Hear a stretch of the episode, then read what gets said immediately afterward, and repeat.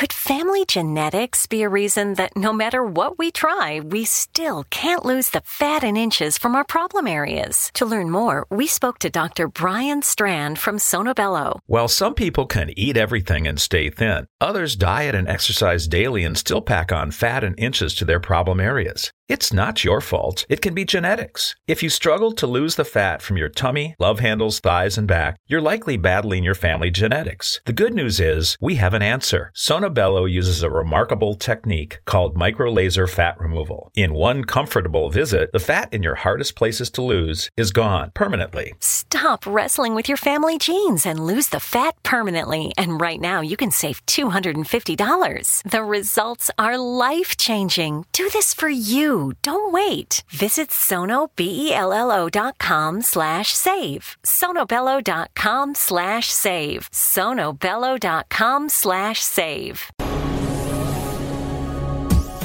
This is the X Zone Broadcast Network, broadcasting worldwide on broadcast affiliates and satellite program providers, including CNN Broadcast Network, Sirius Satellite Network, Star Media, Good News Radio Network, Angel Broadcast Network, Wiki Broadcast Network, and WPBN-TV. For more information on the X Zone Broadcast Network, visit us at www.xzbn.net.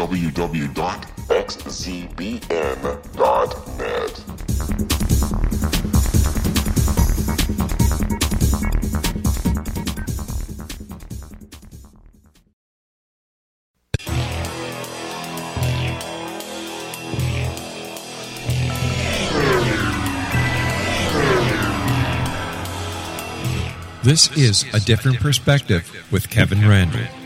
A retired U.S. Lieutenant Colonel, Kevin Randle has been studying UFOs for nearly 50 years.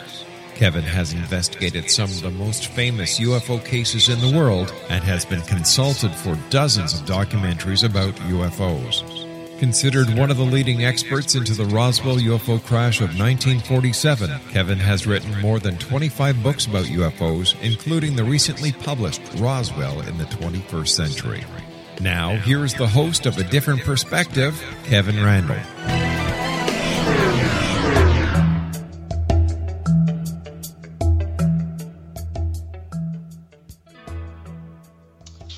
Hello once again. We're back with A Different Perspective, as you well know. For those of you waiting to hear Brad Steiger, and we had planned to do a Halloween spooktacular, which is a term that we both absolutely hated and were making fun of. Brad came down with the flu and is unavailable to us. Fortunately, I was able to prevail on Ray Stanford to come on the program today rather than when we had him scheduled in a couple of weeks. Ray Stanford, for those of you who do not know, is the man who is credited writing literally the book on the Socorro UFO landing, which is a Socorro Saucer in a Pentagon Pantry. And he describes his investigation into that landing case and his interactions with the various participants, such as Lonnie Zamora, the police officers from Socorro, Alan Hynek, who was the Air Force consultant, and some of the Air Force personnel and military personnel who were investigated that as well. He also is a pioneer in using optical and electric instruments to successfully obtain propulsion diagnostic evidence of what he now terms anomalous aerial objects, which we laymen call UFOs.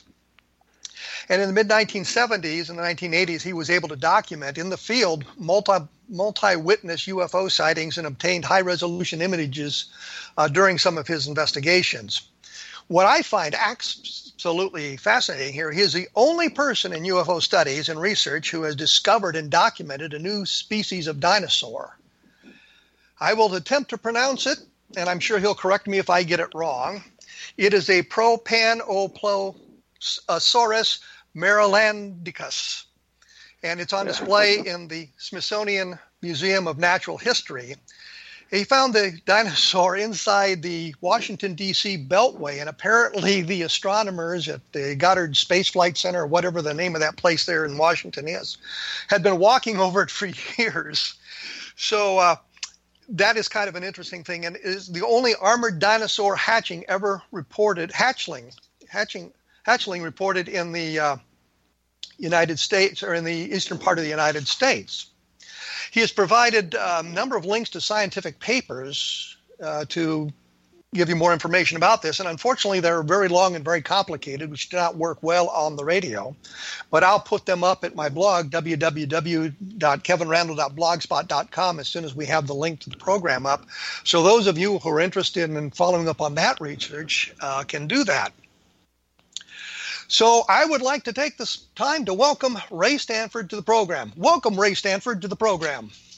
Well, hi, Kevin. It's nice to be here. That's all you have to say after all that long? That's all I have to say. And the pronunciation of your dinosaur, did I get that even close? Not quite. It's Propanoplosaurus marylandicus.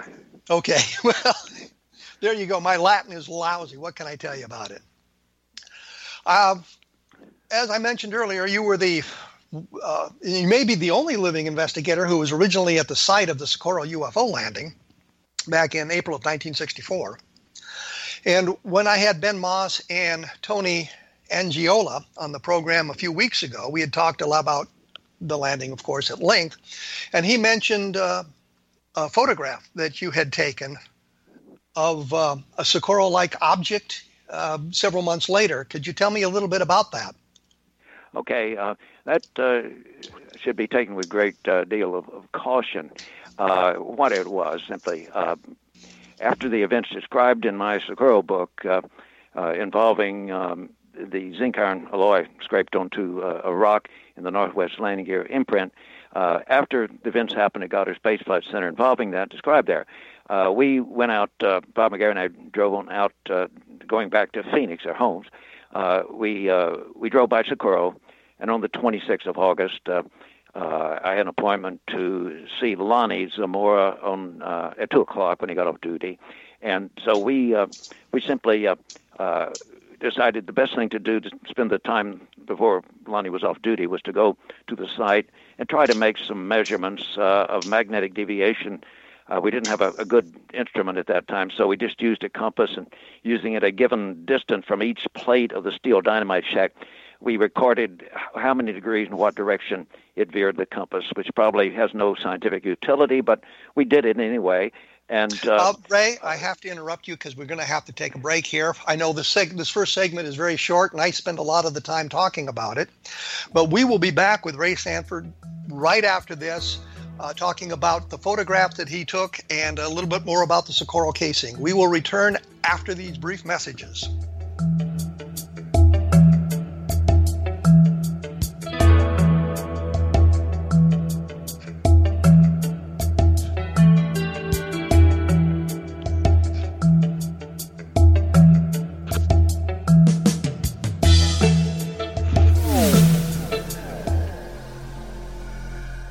This is Kevin Randle.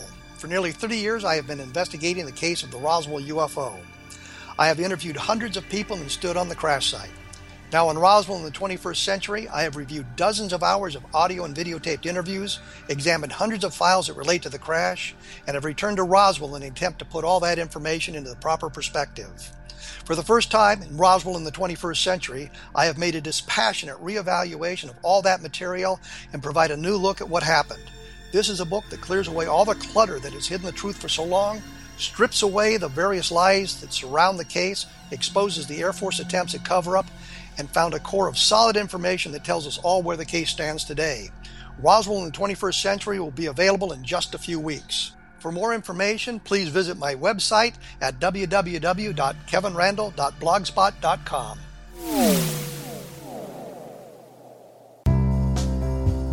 Gibbs A. Williams, Ph.D., is a practicing psychoanalyst, supervisor, researcher, and author in New York City. Much of his life has been dedicated to understanding nature and the uses of meaningful coincidences or synchronicities. His radical and original non-Jungian, non-mystical, non-magical theory of synchronicities illuminates much of the fog surrounding this challenging and perplexing topic. His ideas and manners are fresh, presented in a style that is both entertaining and highly informative. He is also an expert on crisis intervention, specially focused on violence reduction for the police and citizens, mastering anxiety, frustration, and stress without the use of medication, and effectively preventing and treating heroin addiction. Dr. Williams can be contacted at his email address at gwwilliamsny11@aol.com or visit his website at www.drgibbswilliams.com.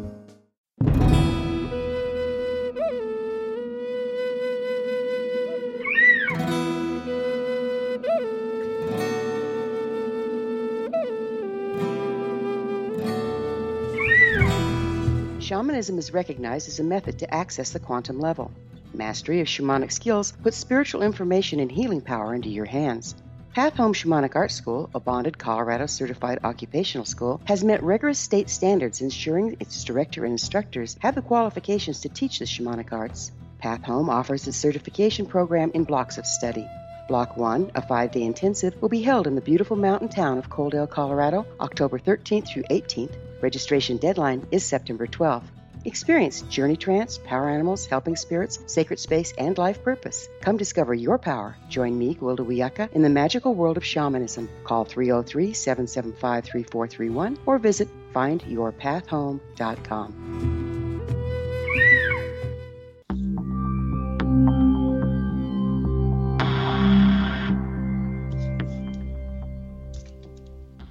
And we are back with my guest, Ray Stanford. There's a Stanford's in Cedar Rapids, Iowa, and that confuses me for a moment. Ray Stanford, who is the man that literally wrote the book on the Socorro UFO landing. And when we went away, we were talking about a photograph that he had taken near the dynamite shack that Lonnie Zamora had been heading toward when he saw the landed craft.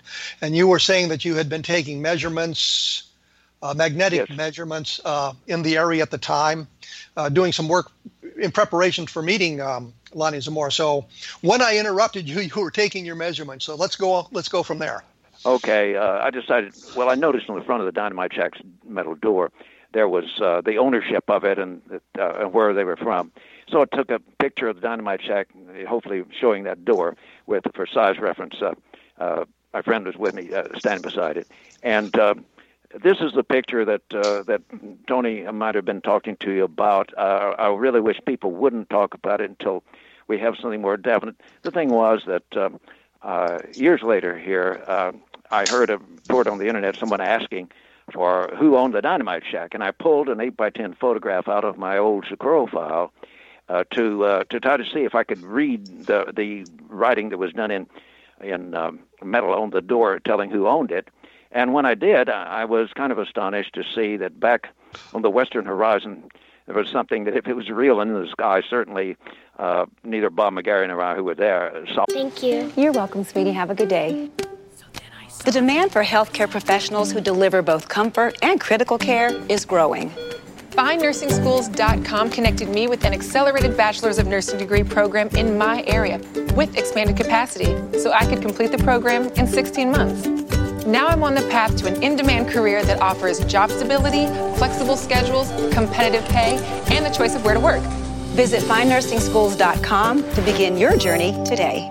The We're Going Family Style deal. Because I want a bite of your Big Mac. And I need some of your Quarter Pound. I'll try your Filet of Fish. There's a deal for every friend group at McDonald's. Order any two classics for just $6. Price of participation may vary. Single item at regular price cannot be combined with any other offer. Oh, anything. Well, of course, we weren't looking. We were just there to measure the Dynamite Shack and get on to meet Lonnie Zamora at 2 o'clock.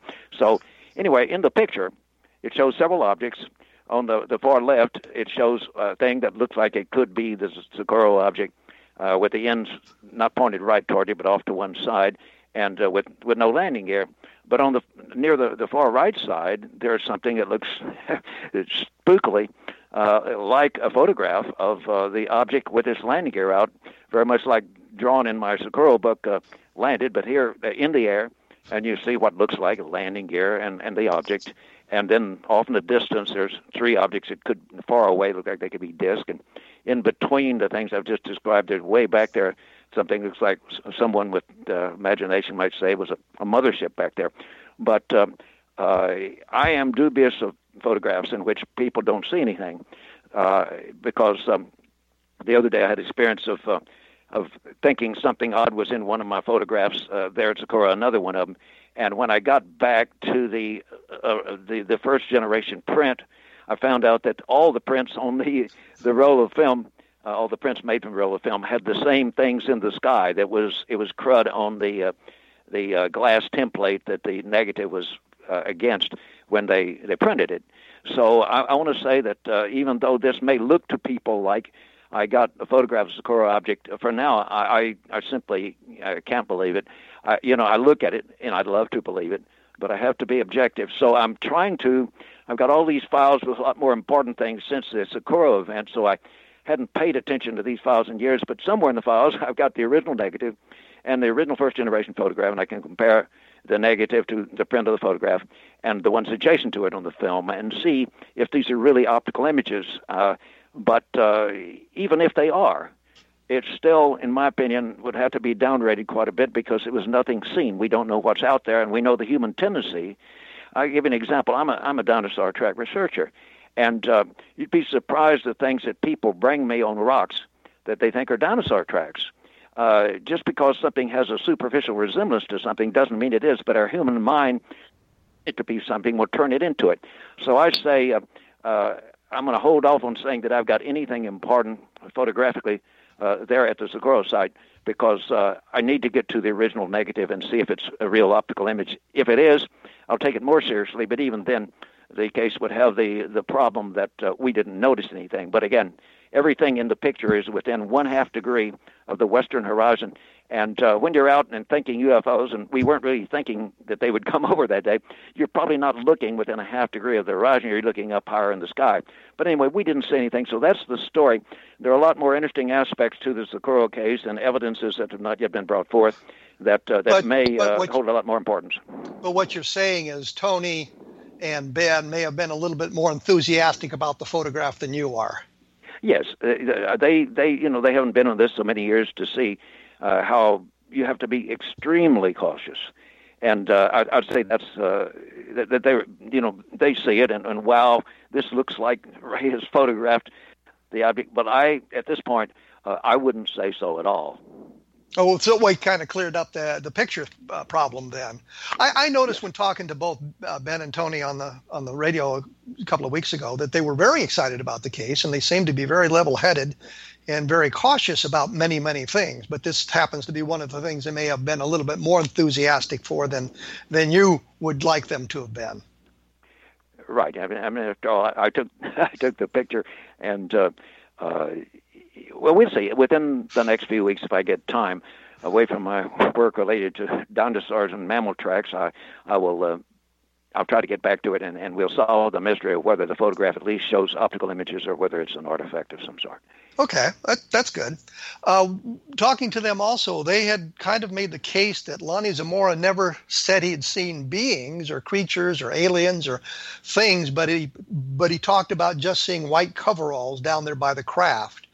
And I noticed in your book that it seems that Lonnie had been somewhat more specific in what he had seen, that Absolutely. There were that there was, and I hesitate to use the term alien creatures, but there were humanoids down there, yes. Things with heads and hands and feet and that sort of thing. Is that correct? Right. Let me say that if they're saying that, I'm going to have to get on to them because that is not the case at all. In fact, Lonnie Zamora kind of laughed at the fact that he, that Hynek was saying at his news conference on the 29th of April that he had said, well, he only described something, like some kind of white coverall, maybe like it would be hanging on a line or something. No, let me explain that. Ironically, just before that media conference in which Hynek was interviewed by Walter Schroeder, Radio KSRC Socorro. I had been at the site with Lonnie Zamora, Sergeant Sam Chavez, and Hynek. And Hynek stood right there, and we talked about what Lonnie saw.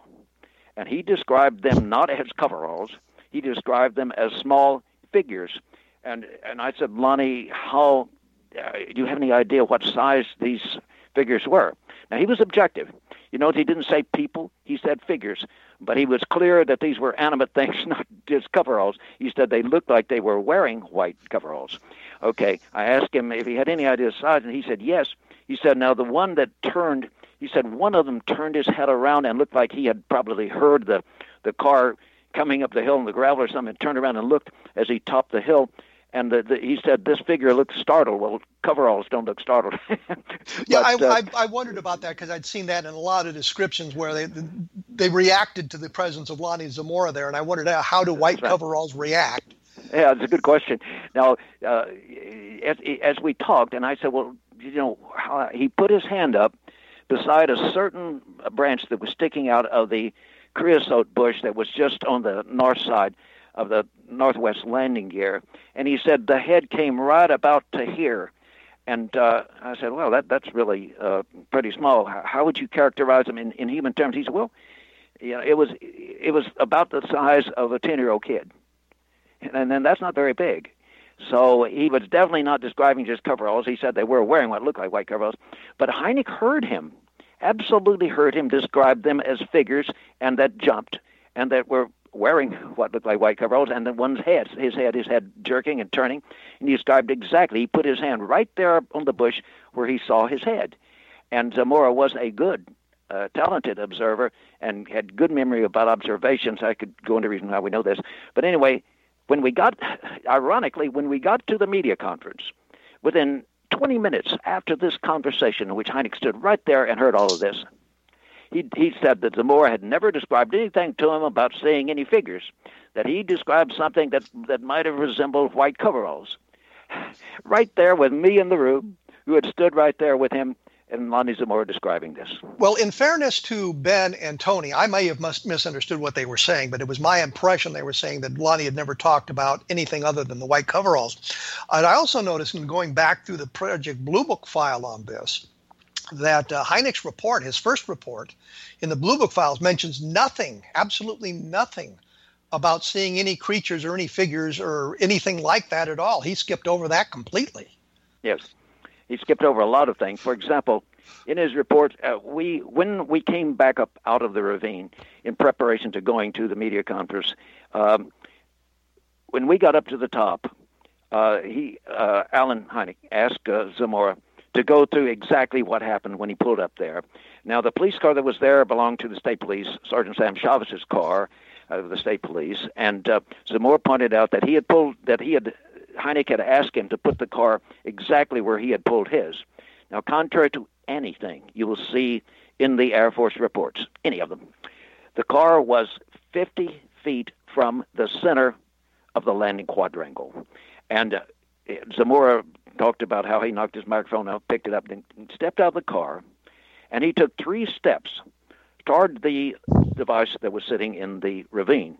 Now, keep in mind that he had his glasses on, and this object was in the vicinity, let's say 18 to maybe around 18 feet long, and when he got 3 steps, he was taking big steps, he said, he was really...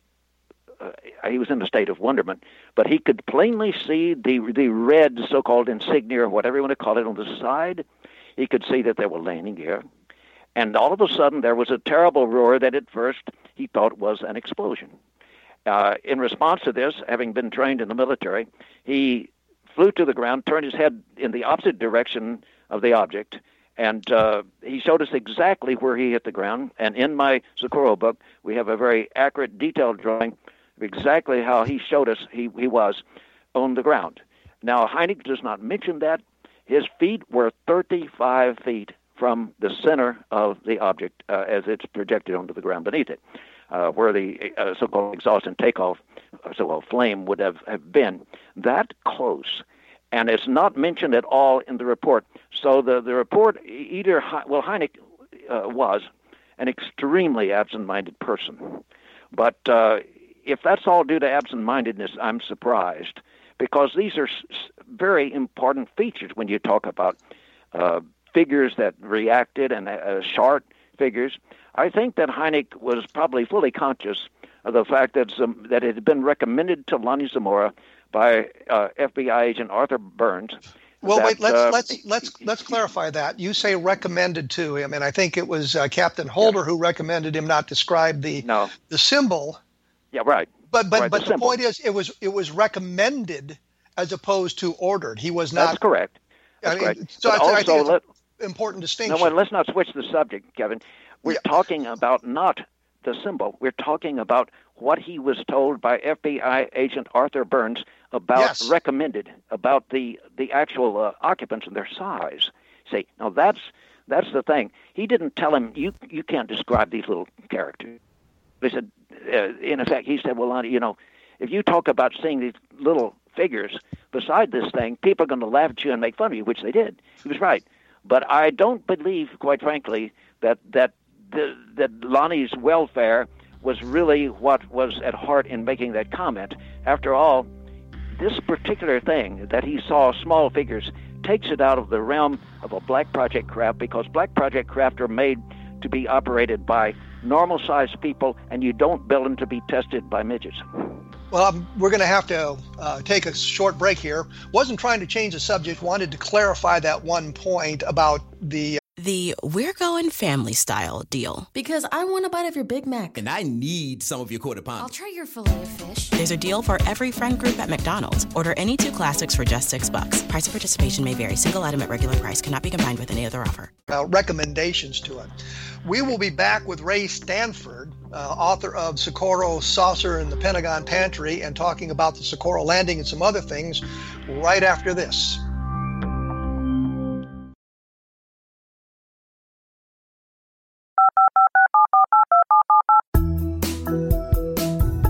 Did you know that when you're on the road with limited data or Wi-Fi, you can still listen to the X Zone radio show with Rob McConnell, The Science of Magic with Gwilda Wiyaka, High Tech with Corey Kay, and every minute of the 24/7, 365 programming of the X Zone Broadcast Network by calling 712-432-9459, courtesy of TalkStream Live.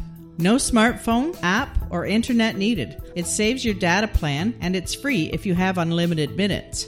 Call 712-432-9459 to listen on any phone, anytime, anywhere. Remember, 712-432-9459 for the best of paranormal, new age, thought-provoking, sci-fi radio programming 24/7, 365.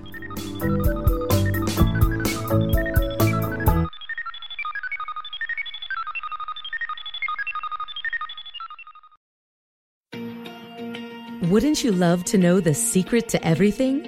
Well then, meet Dr. Kimberly McGeorge and her cutting-edge breakthrough knowledge that combines science with possibility. Dr. Kimberly brings real-life answers and healing to those open to alternative solutions. She teaches solution-based programs and classes that will change all areas of your life forever. Specializing in conscious creation, intuitive readings, and energy medicine, you can rapidly shift health, relationships, business, and money and abundance challenges quickly. Receive her best-selling book, Secret to Everything, at no cost by going to secrettoeverything.com/X-Zone. That's right, transformation can start now. Just go to secrettoeverything.com/X-Zone and receive Dr. Kimberly's book for free.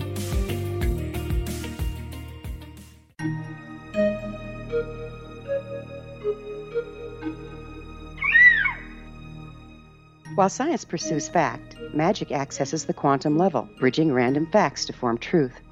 As long as science and magic remain separate and polarized, the truth cannot be known. I'm Gwilda Wiyaka. Join me on the Science of Magic radio program, dedicated to unification and evolution of consciousness. During each episode, I'll be speaking with experienced and respected scientists and mystics. From astrologers to astronomers, from medical doctors to shaman, the scientific method to dowsing and intuition, we'll weave together information from seemingly divergent practices to promote unity and enlightenment. Join me, Gwilda Wiyaka, and the Science of Magic right here on the Mutual Broadcast Network. For more information, visit www.thescienceofmagic.net.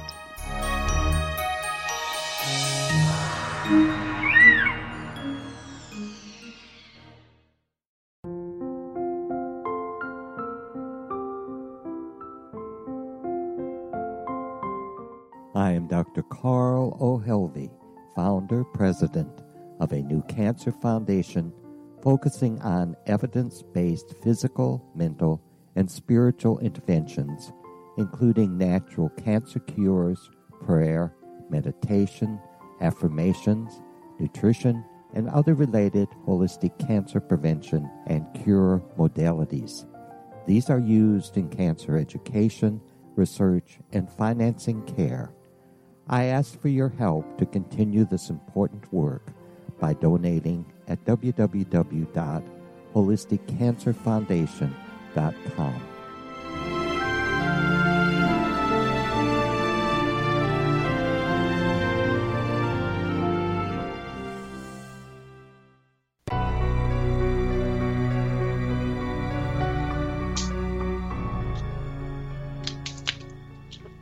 And we are back with Ray Stanford talking about Socorro in detail here.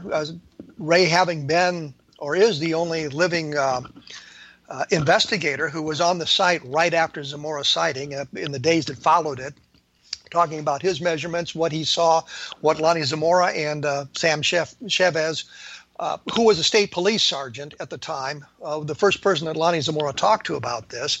And we were talking about FBI agent Burns, who, by the way, I noticed in the reports in the Project Blue Book file, got a little ahead of myself there. The reports in the Project Blue Book file that Burns had asked Holder not to mention that the FBI was there. And I've seen that in other cases where the FBI has said, we're not really here, we're doing something else. So anyhow, these guys were making recommendations, really not ordering Lonnie Zamora to do something, but suggesting ways of handling this, and had suggested that he not mention the small beings, the small things that he had seen, simply because it would lead to ridicule. And I think what you were saying at the time when we took our break there was that is exactly what happened. There were people who were less than kind to Lonnie Zamora about seeing these, and I'll just call them alien creatures for the lack of a better term right now, these alien creatures.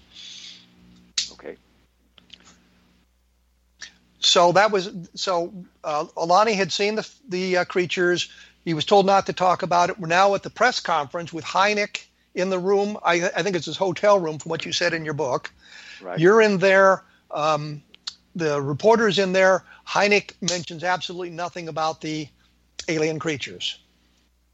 That's right. He merely was willing to talk about that. Zamora had said he saw something resembling white coveralls, two of them standing beside the object in the ravine, and one of them reacting as if it were startled. That would be a good one for Halloween, wouldn't it? So he's I really don't understand Hynek's response there, simply because there's other cases in the Blue Book files where they talk about alien creatures, and he doesn't seem to be that flummoxed by them, but I like I said, in report, I mean, it sort of confirms what you're saying there. In his report to the Air Force, he mentions nothing about that. He talks about other things, but he doesn't talk about the alien beings, the alien creatures. Did he give you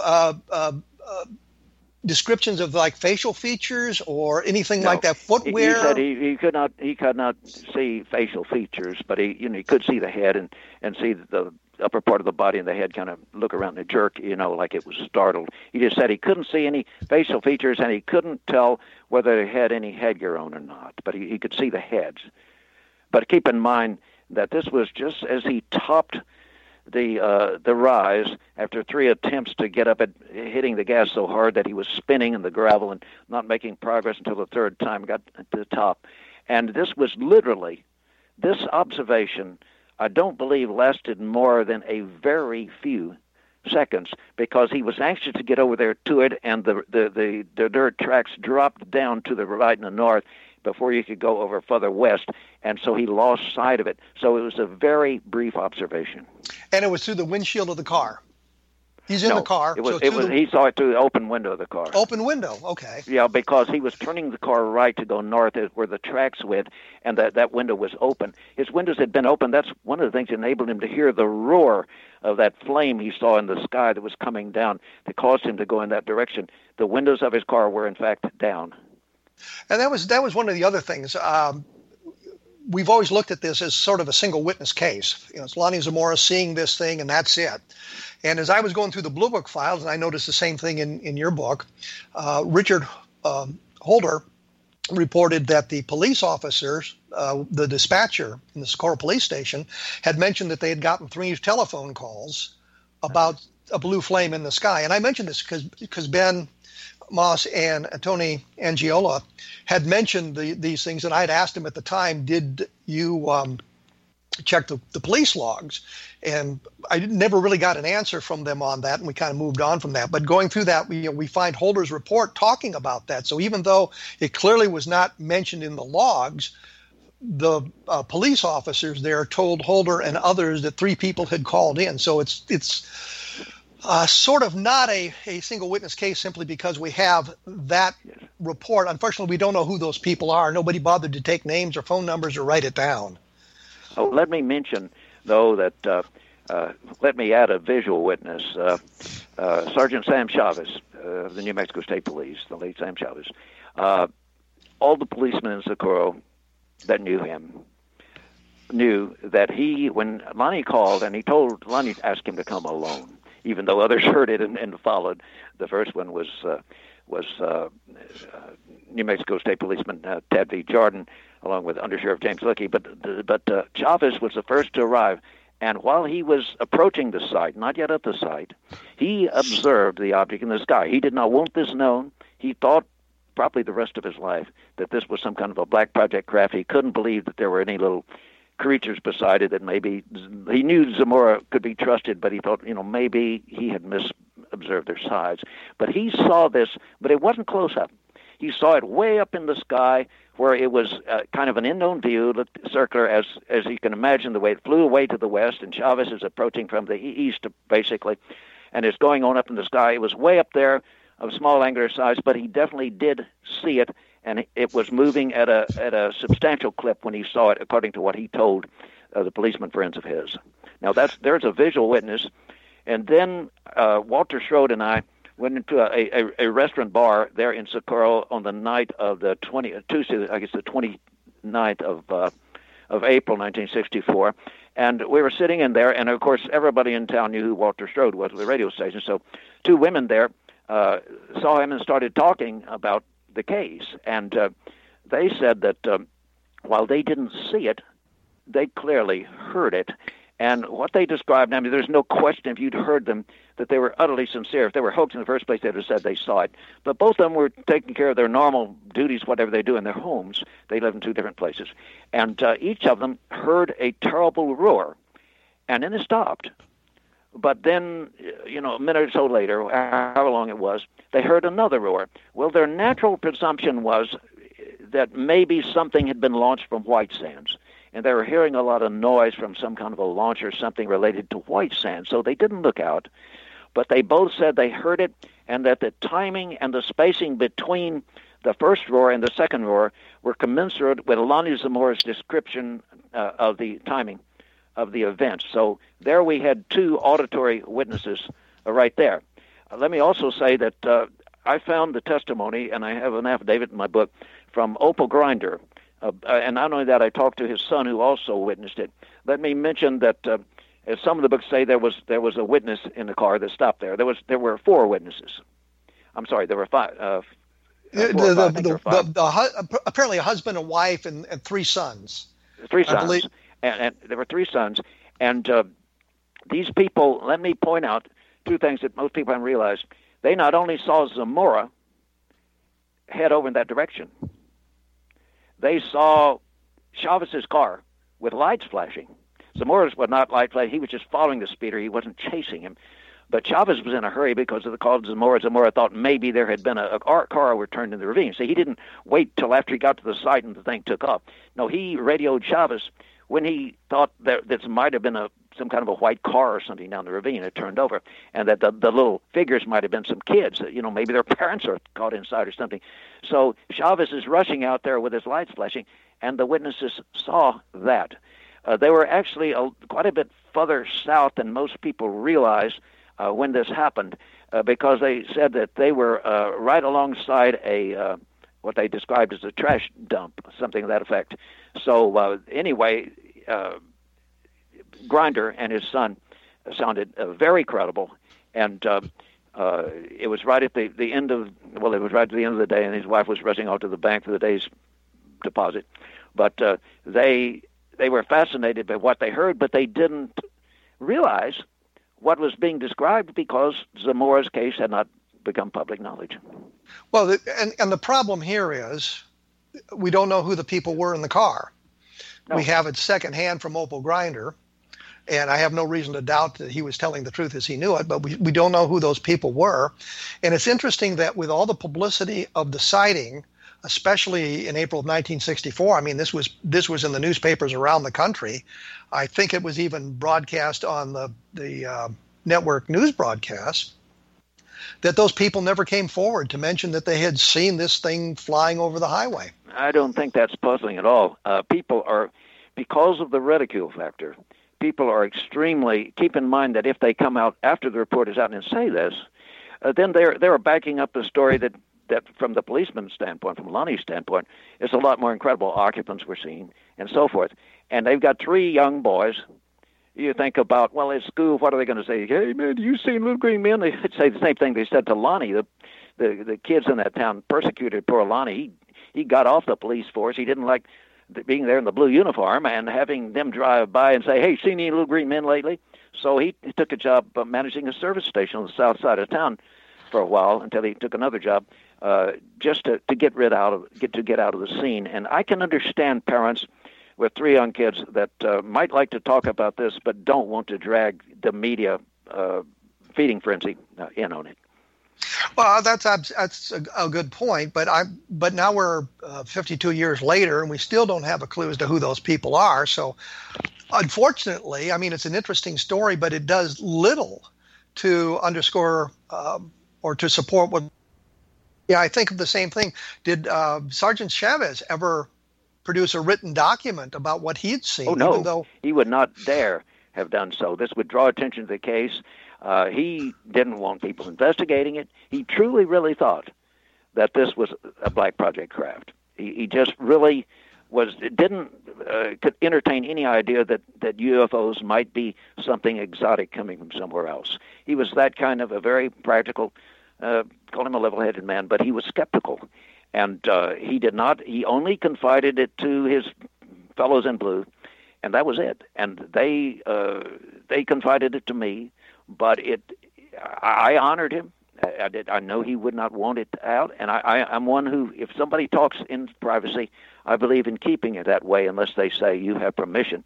And I knew that Chavez would not possibly have granted permission. The fact that he saw it. Furthermore, he only saw a round object going away at high speed in the sky, which is commensurate with Zamora's final description of the observation, but that doesn't confirm the amazing things that Lonnie reported on the ground. No, but it helps underscore what he had seen, sure, because does.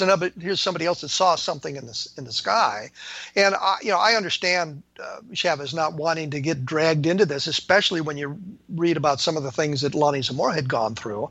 I get that as well. I'm merely saying that if you look at this as the devil's advocate, we have a report that Chavez may have seen the thing, but there's no way to really confirm it. We have the witnesses that Opal Grinder saw, talked to, but we have no names for that.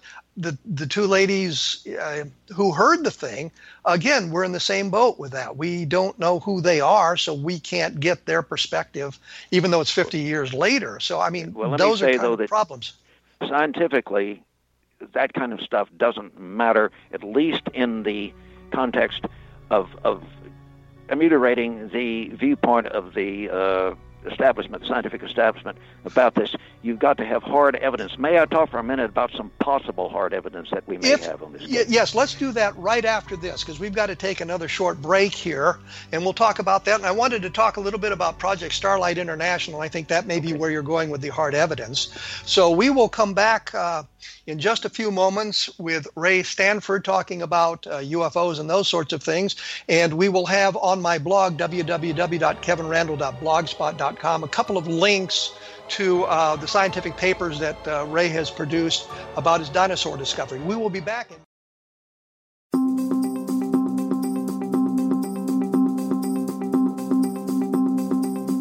As host of Dialogue with Divinity, I am thrilled to join the X Zone Broadcast Network and their growing number of affiliates.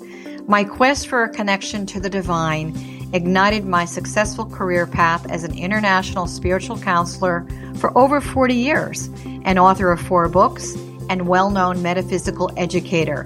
My clients call me their spiritual mama.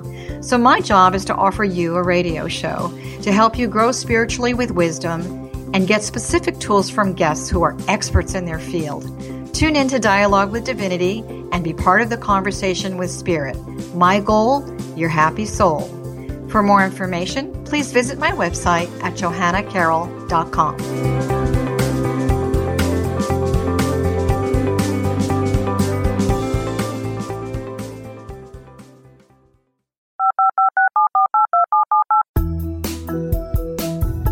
Did you know that when you're on the road with limited data or Wi-Fi, you can still listen to the X Zone radio show with Rob McConnell, The Science of Magic with Gwilda Wiyaka, High Tech with Corey Kay, and every minute of the 24/7, 365 programming of the X Zone Broadcast Network by calling 712-432-9459, courtesy of TalkStream Live. No smartphone, app, or internet needed. It saves your data plan, and it's free if you have unlimited minutes. Call 712-432-9459 to listen on any phone, anytime, anywhere. Remember, 712-432-9459 for the best of paranormal, new age, thought-provoking, sci-fi radio programming, 24/7, 365.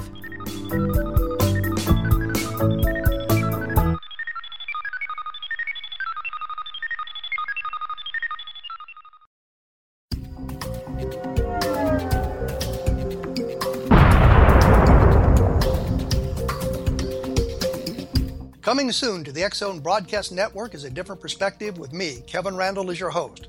We'll be taking a close look at what is happening in the world of UFOs today with side trips into the paranormal. Guests will range from those who are household names to those who have a different perspective on a variety of topics. No topic will be taboo, but there will be tough questions asked as we all search for the truth about UFOs, the paranormal, and those things that excite us. Sometimes we'll agree with a guest and sometimes we won't, but we'll try to keep the program topical. For those of you who like to read, be sure to visit www.kevinrandle.blogspot.com and remember to listen to the other fine programs on the X Zone Broadcast Network at www.xzbn.net.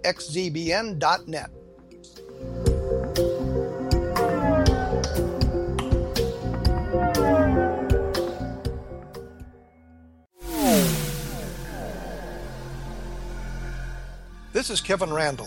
For nearly 30 years, I have been investigating the case of the Roswell UFO. I have interviewed hundreds of people and stood on the crash site.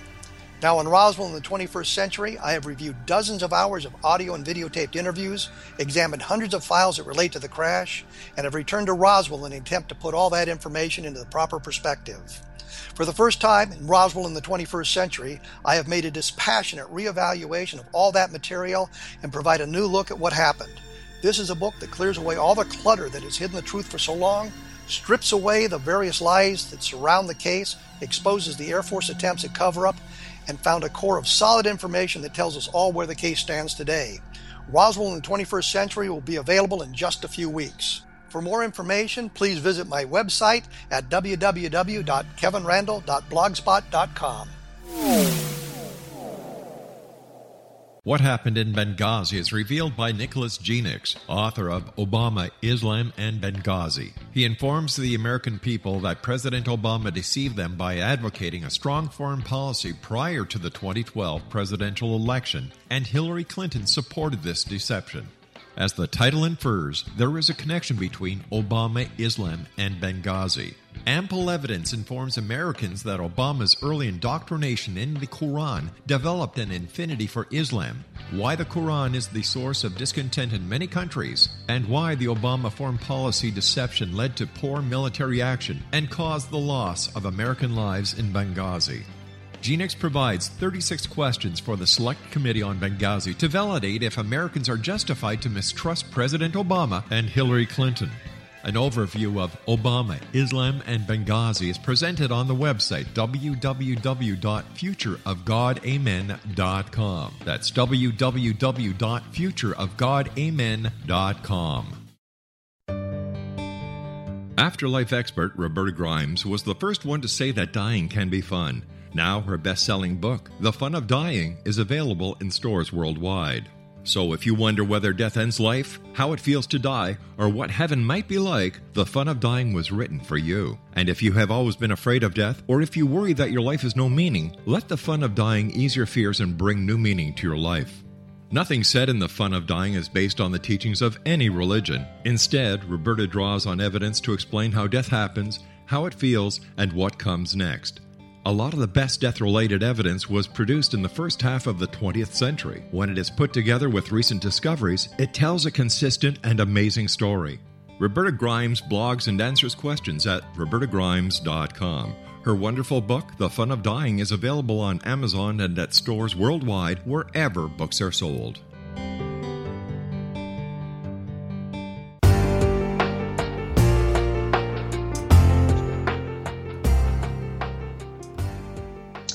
And we are back with Ray Stanford, talking much longer about the Socorro case than I had originally intended, but there's so much information about this case, and it's such an interesting case, it sort of demands that we spend some time on it.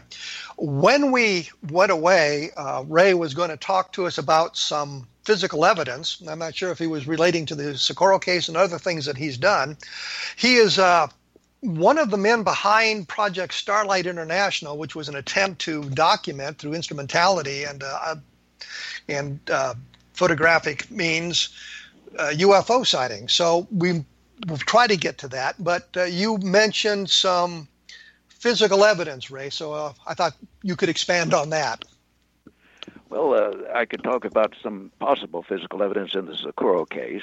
Okay. I'll try to make this brief.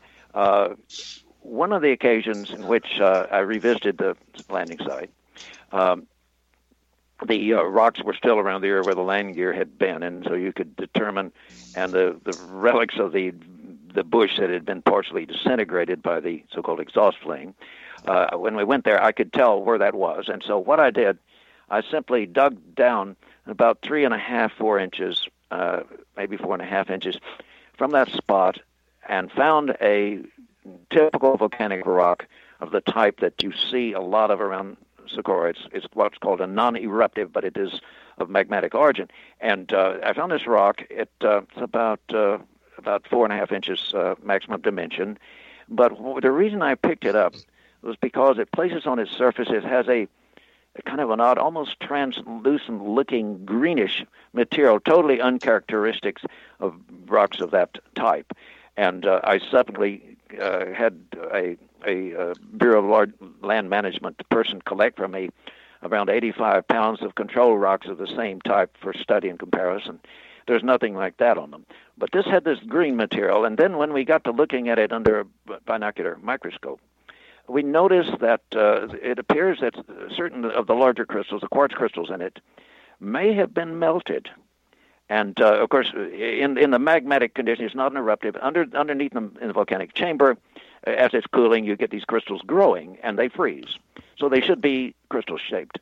But on the surfaces of this, it looks like, and I that's a cautionary term because looks can be misleading, but it looks as though these crystals at places at least, and maybe at most of the places, have melted and beat it up. When you melt a crystal, it will have a surface tension, and it will beat up if it's melted enough. And it looks kind of that way. Well, let me go back to when Hynek and I were at the site on Tuesday, the 29th of 1964, right in the area where the landing exhaust had played and landing and takeoff. Right beside the half-disintegrated creosote bush, there was a little piece of rock that was not the type of rock that's native at all to that site. It must have washed down from the mountains years ago. But it's about, let's see, I would say it's about 4.5 centimeters across, and when I picked it up, I thought, well, I'll just take it for study in case it has any odd features to it, magnetic or otherwise. And I noticed a black spot on it. In my notes that I made right at the landing site, I said, I wonder if something from the burned bush or something else that the exhaust burned left a charcoal on the surface. This what it turns out, it wasn't charcoal at all. It's part of an area in the ancient history of the rock Somewhere it had gone under stress, and you had chalcedony, commonly called agate, that had grown in a curved fissure there, had filled it up, and right in the center of it, there are some microcrystals that can be seen. Normally, the chalcedony is cryptocrystal. We need to talk about the metal fragments that you found, because we're getting short on time here. Well, this may be more important. The thing is that this appears, and other crystals in it do appear to be melted, and I'm preparing to have tests done, and if in fact they were melted, when we put a light stream through them, they will be what is called isotropic. If they're still crystal, they will refract light in two directions. It's called birefringent. If they are isotropic, then the Socorro case is a whole new ballgame, because it will suggest that whatever was driving that exhaust that did not bounce off the surface could not have been even a plasma engine. It must have been subatomic particles traveling at the speed of light, thus with great mass, producing thrust. If so, it takes a magnetic pulse driver, and it would suggest that some of the crystals oscillated and heated up. If that's the case, this is better evidence than anything that's been associated with the Socorro case. Now, as to the metal itself, Zamora said as we were about to leave, he said, "Oh gosh, I never noticed this before." He pointed out a place on the rock adjacent to where the landing gear had come down, the northwest landing gear imprint, that he said looked like it had been broken or scraped by the landing gear. And ironically, Hynek just said, "Yes, I guess a heavy object could do that." He didn't ask himself, "Wait a minute, could there be anything scraped on this?" But I did. So we rushed off to the press conference, and when he left and was carted off to Albuquerque by the Major Connor of U.S. Air Force Public Information Office in Albuquerque, I went back to the site, and I had photographed that location with a rock in it at 8:20-something that morning, and before I'd ever gone back out with Chavez and Zamora and Hynek. And so I had a picture of it before, and then I took a picture of it after I removed it from the site. And you can see the hole where I removed it. And much to my amazement, there were, where the rock had been scraped by the landing gear, there were little flecks of metal, and there was one with a little rolled up sliver. And now ultimately, when I got back to Phoenix, there was a medical doctor friend of mine that was wanted to see this, and I handed it to him, and he got a hold of it where the sliver was, knocked it off in the grass, and despite using a big magnet, we couldn't find it. But anyway, the rest of them were still there. And at the suggestion of Richard Hall of the NICAP, we took this to the Goddard Space Flight Center, and in the space materials section there, it was analyzed, and they promised to take only half the metal, and that we could go to lunch, and they'd come back, and we'd get it back with half the metal on it, and they would keep the rest of it to subject to radiation over the weekend, and then use X-ray diffraction tests to determine what it was. Well, when we got back, I almost lost my teeth. Had I been able to, I probably would, because if I had false teeth, because my jaw dropped. They had taken all the metal off the rock, and that left me very upset. And Hall said, "Oh, don't make a scene, don't make a scene." Well, I felt like making a scene, but didn't. And but anyway, Dr. Henry Frankel was the man in charge there, and he true to his word. He had me call him on Wednesday the following. And or was it Tuesday? I'd have to check the book. And he said, "Ray, you know, you'll find this interesting. That was an alloy of zinc and iron that, according to our charts of all alloys produced, on the Earth, and we have very complete charts, there's no such alloy produced." And he said, "So, you know, it could lend itself to the interpretation. Wouldn't prove it, but it does lend itself to the interpretation that this might have had an extraterrestrial origin." He actually said that. He said, "There's just a few little traces there that we don't know what they were, but we're going to do some tests, some further tests, and we'll let you know." But subsequently, to make a long story short, there was a cover-up. They came back and claimed, "Oh, it was all a big mistake." Now Frankel didn't tell me this. I don't think he wanted to. I think he had to get a flunky to do that, somebody under him, I'll say. And another person named in the book called me and said, "Oh, it was all a mistake." Well, I checked. I immediately called the head of the Department of Chemistry at Elmore College in Corpus Christi, where I was after I'd come back from Goddard, and where my parents lived, and he said such a mistake could not be made, and that pretty well settled to me that I hadn't been told the truth. But Dr. Hynek asked several major people in analysis whether that mistake was possible. They told him no, and he said, "Ray, you know what? if I were you, now this was after he was free of the Air Force after 1969, but he said, if I were you, I would just accept the original statement. And by the way, Hynek liked my book, and he went over to the Manned Space Flight Center back in the days when John Schuessler was there, and I learned this from John. He actually donated a copy of my Socorro book to the technical library of the Manned Space Flight Center outside Houston. So they have a copy of the book in case they want additional information. Yeah, that's right. Well, they do if it's still there. And that kind of brings up a question. We've mentioned the book several times, Socorro Saucer in the Pentagon Pantry. If someone wants to get a hold of the book, how do they do that? Okay, if they want to buy the book, I have, thanks to the publisher who's deceased, but he left me several boxes of brand new. They were printed in 1976, but they're brand new condition. The hardcover with the dust jacket, brand new looking, and the original first edition.